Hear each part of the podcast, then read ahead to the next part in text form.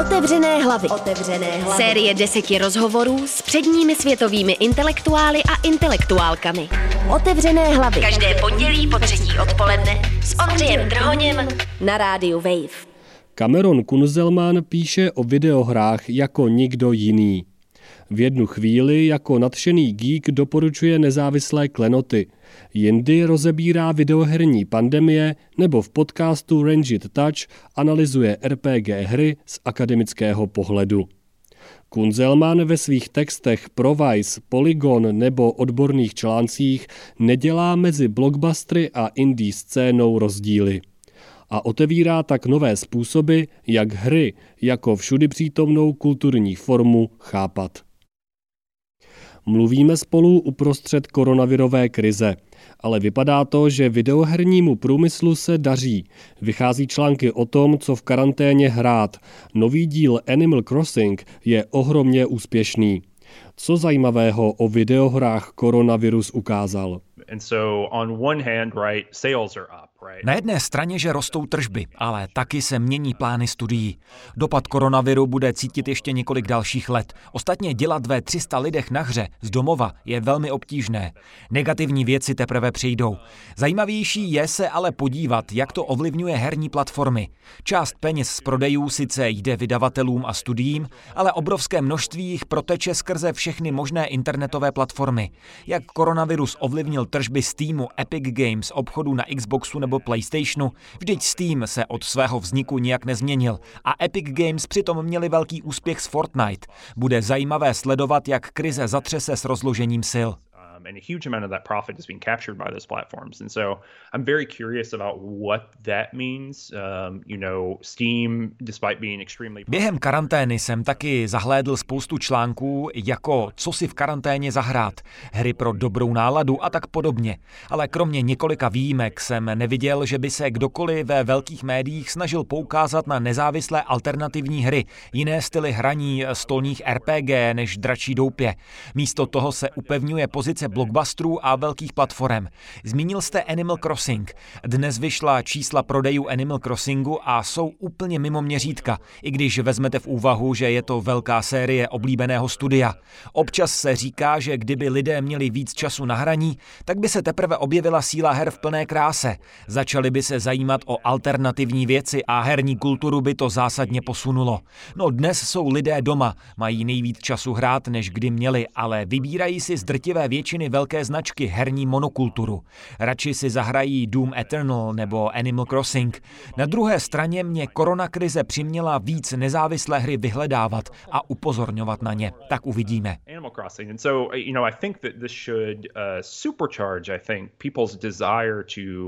Um, communicate about the diversity of games. O hrách se často mluví jako o útěku od reálného života. Spousta lidí únik, třeba v podobě Animal Crossing, očividně vyhledává. Není to zajímavé? and people are doing this all the time, you know, games are for XYZ.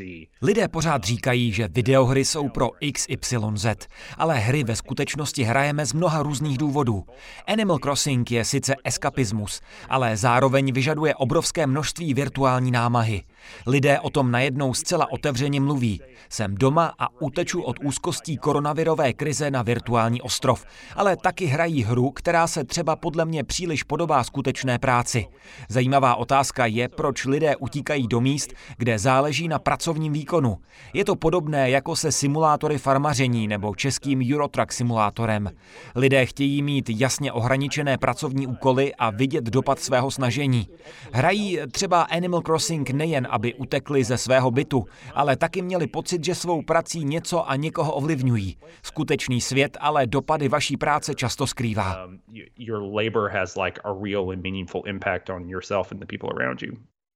a co souvislost s meritokracií? Když budete v Animal Crossing nebo třeba nějakém MMORPG dostatečně dlouho sbírat věci, zkušenosti nebo peníze, tak se na vrchol dostanete. Šanci má každý. I, I think it has to do with transparency Meritokracie je hodně spojená s tím, jak moc jsou věci transparentní. Pokud bychom spolu hráli World of Warcraft, můžeme s dostatečným úsilím přijít na to, jak tu hru hrát nejlépe a nejoptimálněji. Můžeme vymyslet funkční plán, jak se dostat mezi vrchních 10%. Vnitřnosti videohry jde rozložit na stůl a jasně říct, co je třeba pro úspěch udělat. Meritokracie v reálném světě ale takhle nefunguje. Jednak je iluzorní, ale i v situacích, kdyby mohla fungovat, se na jeho pravidla takhle jasně podívat nemůžete. Je to naopak společenský stroj, je neprůhledný. Nikdy ho nemůžeme úplně pochopit. Máme sice svoje představy, svou víru, ale doopravdy nevíme. Uh, Otevřené hlavy. Otevřené hlavy. Série deseti rozhovorů s předními světovými intelektuály a intelektuálkami. Otevřené hlavy. Každé pondělí po třetí odpoledne s Ondřejem Drhoněm na rádiu Wave. Mohou nám hry s odhalováním principů skutečného světa nějak pomoci? Years ago, Ian Bogost, uh, you know, writing persuasive games, Ian Bogost před pár lety přišel s tvrzením, že skrze systémy pravidel jde předávat argumenty, hodnotové soudy.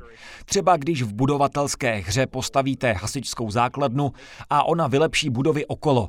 Viděno procedurální rétorikou tím systém naznačuje, že lepší protipožární ochrana zvyšuje standardy bydlení. To je jednoduchý příklad, ale dobře ukazuje klíčovou tezi procedurální rétoriky. Pokud ve hře zobrazíte procesem skutečný svět, Lidé pak budou schopni lépe pochopit realitu. Má to ale své limity. Dobře je ukazuje hra Spend, která se často používá v diskuzních o finančních obtížích a chudobě. Ve Spend žijete od výplaty k výplatě a peníze vám logicky brzy dojdou. S hrou proběhl zajímavý psychologický experiment. Během něj se přišlo na to, že hráči si ze Spend neodnášejí to, že žít od výplaty k výplatě je fakt těžké a systém se musí změnit, ale že lidé ve hře by přeci měli být zodpovědnější a že je to nefér a hra by měla jít vyhrát. Dobře to ukazuje limity představy, že herní systémy nám mohou pomoci nově vidět něco ve skutečném světě. A tak jako každé umění musí lidé hry nejdřív interpretovat. No a ukazuje se, že ideologie, způsob, kterým žijeme a na svět kolem pohlížíme, velmi ráda interpretuje věci tak, aby do našeho světonázoru zapadaly. Hry mají stejný problém jako jiné formy sociální kritiky kind of machinery. That said, I think that probably the best mechanism, right, is is one that's built on Nejlépe jsou na tom podle mě hry, které jsou sice založeny na nějakém systému, ale pak vás nutí k reflexi. Skvělá je v tomto ohledu Lichénia Paula Pedericiniho. Je to postapokalyptická futuristická budovatelská hra, která se odehrává ve světě po ekologické katastrofě. A na schvál je dost tajnůstkářská. Máte za úkol opravit zamořenou krajinu, jejíž pravidla nechápete s pomocí nástrojů, kterým nerozumíte. Vybíráte z různorodých typů terénů a ty vkládáte do mapy. Zprvu není vůbec jasné, co který dělá a jak se ovlivňují navzájem. V Lichénii musíte hodně experimentovat. Pederíčiny zároveň velmi otevřeně říká, že herní pravidla Lichénie jsou naschvál nenápadná a proto ale podle mě lépe zobrazuje nejistotu, nejednoznačnost skutečného světa. A taky ukazuje, že nikdy není pozdě na to věci opravit. A má to ale háček. Lichénii musíte hrát alespoň dobrou půl hodinu, abyste pochopili, co po vás vůbec chce.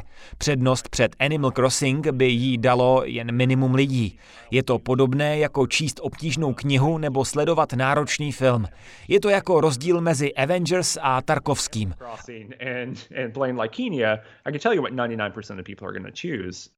Vybavuje se mi v té souvislosti váš text o hře In Other Waters, ve kterém používáte termín produktivní hněv. Nejsou tedy nějaké emoce, na které se ve hrách zapomíná. Na hněv, uh, ale nejen z toho, co se vám děje, ale taky frustraci, protože něco nefunguje a nudu, když všechno běží jak má, ale není to vzrušující. Všechny tyhle pocity jsou zajímavé. In Other Waters je dobrý příklad. Je to nezávislá hra, která se celá odehrává na neznámé planetě a hlavním herním úkolem je proskoumávat podmorský svět. In Other Waters je velmi pomalá hra. Posouváte se v ní z bodu do bodu a kritici ve velkém mluví o tom, jak dobrý je to kontemplativní zážitek. Jenže já jsem to cítil opačně. Byl jsem z té hry dost naštvaný. Ale vydržel jsem to, protože mi bylo jasné, že takhle někdo tu hru naschvál navrhl. Pomalost, nuda je v ní zcela záměrně použita. A v závěru se ukáže proč. Kultivovat takové způsoby prožívání je pro mě vlastně jeden z hlavních důvodů existence umění. As someone who is experiencing art, I think that's probably the most important value. I think that will get that gets me further than anything else. And, and you know, this is this is a lot like uh, uh, Tarkovsky, right? Like je to trochu jako s tím Tarkovským. Třeba Stalkera mám hodně rád, ale je to hrozná nuda. Opakují se v něm znovu a znovu stejné filozofické myšlenky. A sice má skoro náboženský nádech, ale opravdu moc vzrušující zážitek to není. Ale když to vydržíte, přijde scéna s vodou. Nechci prozrazovat moc, ale najednou všechna frustrace začne dávat smysl. Slovo afekt má v angličtině dva významy. Označuje proces, kdy vás věci vtahují, hluboce ovlivňují, ale taky jakousi sedimentaci pocitů, jejich postupné skládání vrstvu za vrstvou. Ve videohrách se emoce stejně jako v popkultuře obecně používají spíš prvním způsobem. Jejich tvůrci se vyžívají v neustálém přísunu dalších a dalších slibných emocí. Málo je zajímá jejich postupné vršení, budování. Velké blockbustery, jako třeba Hvězdné války, k tomu mají obrovský prostor. Mají reklamy, rozpočty pro tvorbu nezapomenutelných obrazů. Ponoření do nezávislých děl, ať už eh, to je In Other Waters nebo Tarkovsky, vyžaduje o dost víc námahy. Myslím, že bychom měli víc přemýšlet o tom, jak k věcem, co nejsou na první pohled uspokojující a vzrušující, přistupovat. How you are engaging with things that aren't immediately satisfying to you. Otevřené hlavy. Otevřené hlavy. Série deseti rozhovorů s předními světovými intelektuály a intelektuálkami. Otevřené hlavy. Každé pondělí po třetí odpoledne s Ondřejem Drhoněm na rádiu Wave. Kromě publicistiky píšete i odborné texty a aktuálně připravujete knihu o vztahu mezi videohrami a spekulací. Spekulativní myšlení si klade za cíl vymýšlet nové světy, proměňovat náš pohled na ten stávající. Jak nám tedy hry mohou pomoci uvažovat nad rámec zaběhlých pořádků? Speculative games, right, can, can at least give us something that is not something that we have Mohu vám ukázat něco, s čím jsme vůbec nepočítali. Lichénia je třeba skvělý příklad takového díla, které modeluje nějakou alternativní neznámou budoucnost, ale dobře se to ukazuje i na věci, které samovolně vznikají třeba v takovém Minecraftu. Na každém serveru můžete často vidět velmi zvláštní, zajímavé způsoby organizace herního světa a života, podivné stavby. Pokud je budoucnost do obrovské míry nahodilá a nepředvídatelná, jak říkají někteří spekulativní filozofové, možná nejužitečnější nejúžitečnější spekulativní hry budou ty, které nám umožní nahodilost zakusit. Bohužel o moc takových nevím. Před dvěma lety vyšla třeba onlineovka ECO, v níž na každý herní server spadne meteor a hráč musí daný svět znovu vybudovat. Nebo Dwarf Fortress, v níž se ze základních podmínek simuluje celý svět, v němž se pak musíte rozhodovat. Hry jsou pro spekulaci užitečné, protože vyžadují hráčův vstup, pozornost, zpětnou vazbu do herního systému musíte nějak zasáhnout. Díky tomu si můžete jiné světy přímo osahat a vlastníma rukama si vyzkoušet, co se stane, když v nich něco změníte. Co mi v řadě futuristických her chybí, je zájem o tělo a způsoby nelidské tělesné existence. Napadá mě třeba hra Every Creeping Thing, v níž hrajete za rybu, pak za mouchu a nakonec za housenku. Nejen, že se hra snaží zprostředkovat jejich smyslový aparát, ale taky po vás chce, abyste myší napodobovali skutečné zvířecí pohyby. Game application of Thomas Nagel's What is it like to be a bat Every Creeping je do hry převedená myšlenka filozofa vědomí Tomase Neigla z přednášky What is it like to be a bat? Jaké je to být netopírem? Neigl v ní řeší problém vědomí a tvrdí, že je vědomí do velké míry spjato s tělem. Říká, že pokud dokážeme vytvořit přibližný obraz senzorických věmů, které netopír má, dostaneme představu, jaké je to být netopírem. Every Creeping Thing se snaží o něco podobného. Ukazuje, jak moucha vidí, jak se hýbe a na konci dostanete docela dobrý obrázek o tom, jak asi muší vědomí vypadá. Na jedné straně je problematické videohry používat k přiblížení sociálního postavení druhých lidí, na druhé je ale simulování jiných smyslových zkušeností fascinující. Krystalický případ je diskuze o vývojářce Aně Antropy a její hře Dysphoria o hormonální tranzici. E, spoustu lidí je hrálo a začali říkat, že konečně vědí a chápou, jaké je to být transženou. Antropy jim odpověděla, ne, jen jste hráli hru, která jen nějakou mou zkušenost simuluje, ale zažít je takhle rozhodně nemůžete. Naproti tomu pak máte extrémně zajímavý žánr smyslových her. Třeba Robin Arnold vytvořil videohru Deep Sea. Máte navlečenou zatemnělou potápěčskou masku s mikrofonem. Nic nevědíte, ocitnete se v ponorce a musíte se v simulovaném 3D prostoru pohybovat jen pomocí zvuku. A někde s vámi je tam monstrum, které slyšíte jenom, když nedýcháte. Je to stejně tak simulace potápění, tak meditace nad lidským smyslovým aparátem. Vývojáři dokonce mluvili o tom, že jim lidé ze hry omdlévali, protože s vidinou vítězství zadržovali dech moc. Deep Sea ukazuje, že hry jsou dobré v tom, že umožňují vytvářet jakési alegorie různých druhů zkušeností a nemusí přitom využívat jen myš a klávesnici. Filozoficky zajímavé problémy se mohou objevit, když začnou hry víc pracovat třeba s dechem, srdečním tepem a dalšími tělesnými pochody.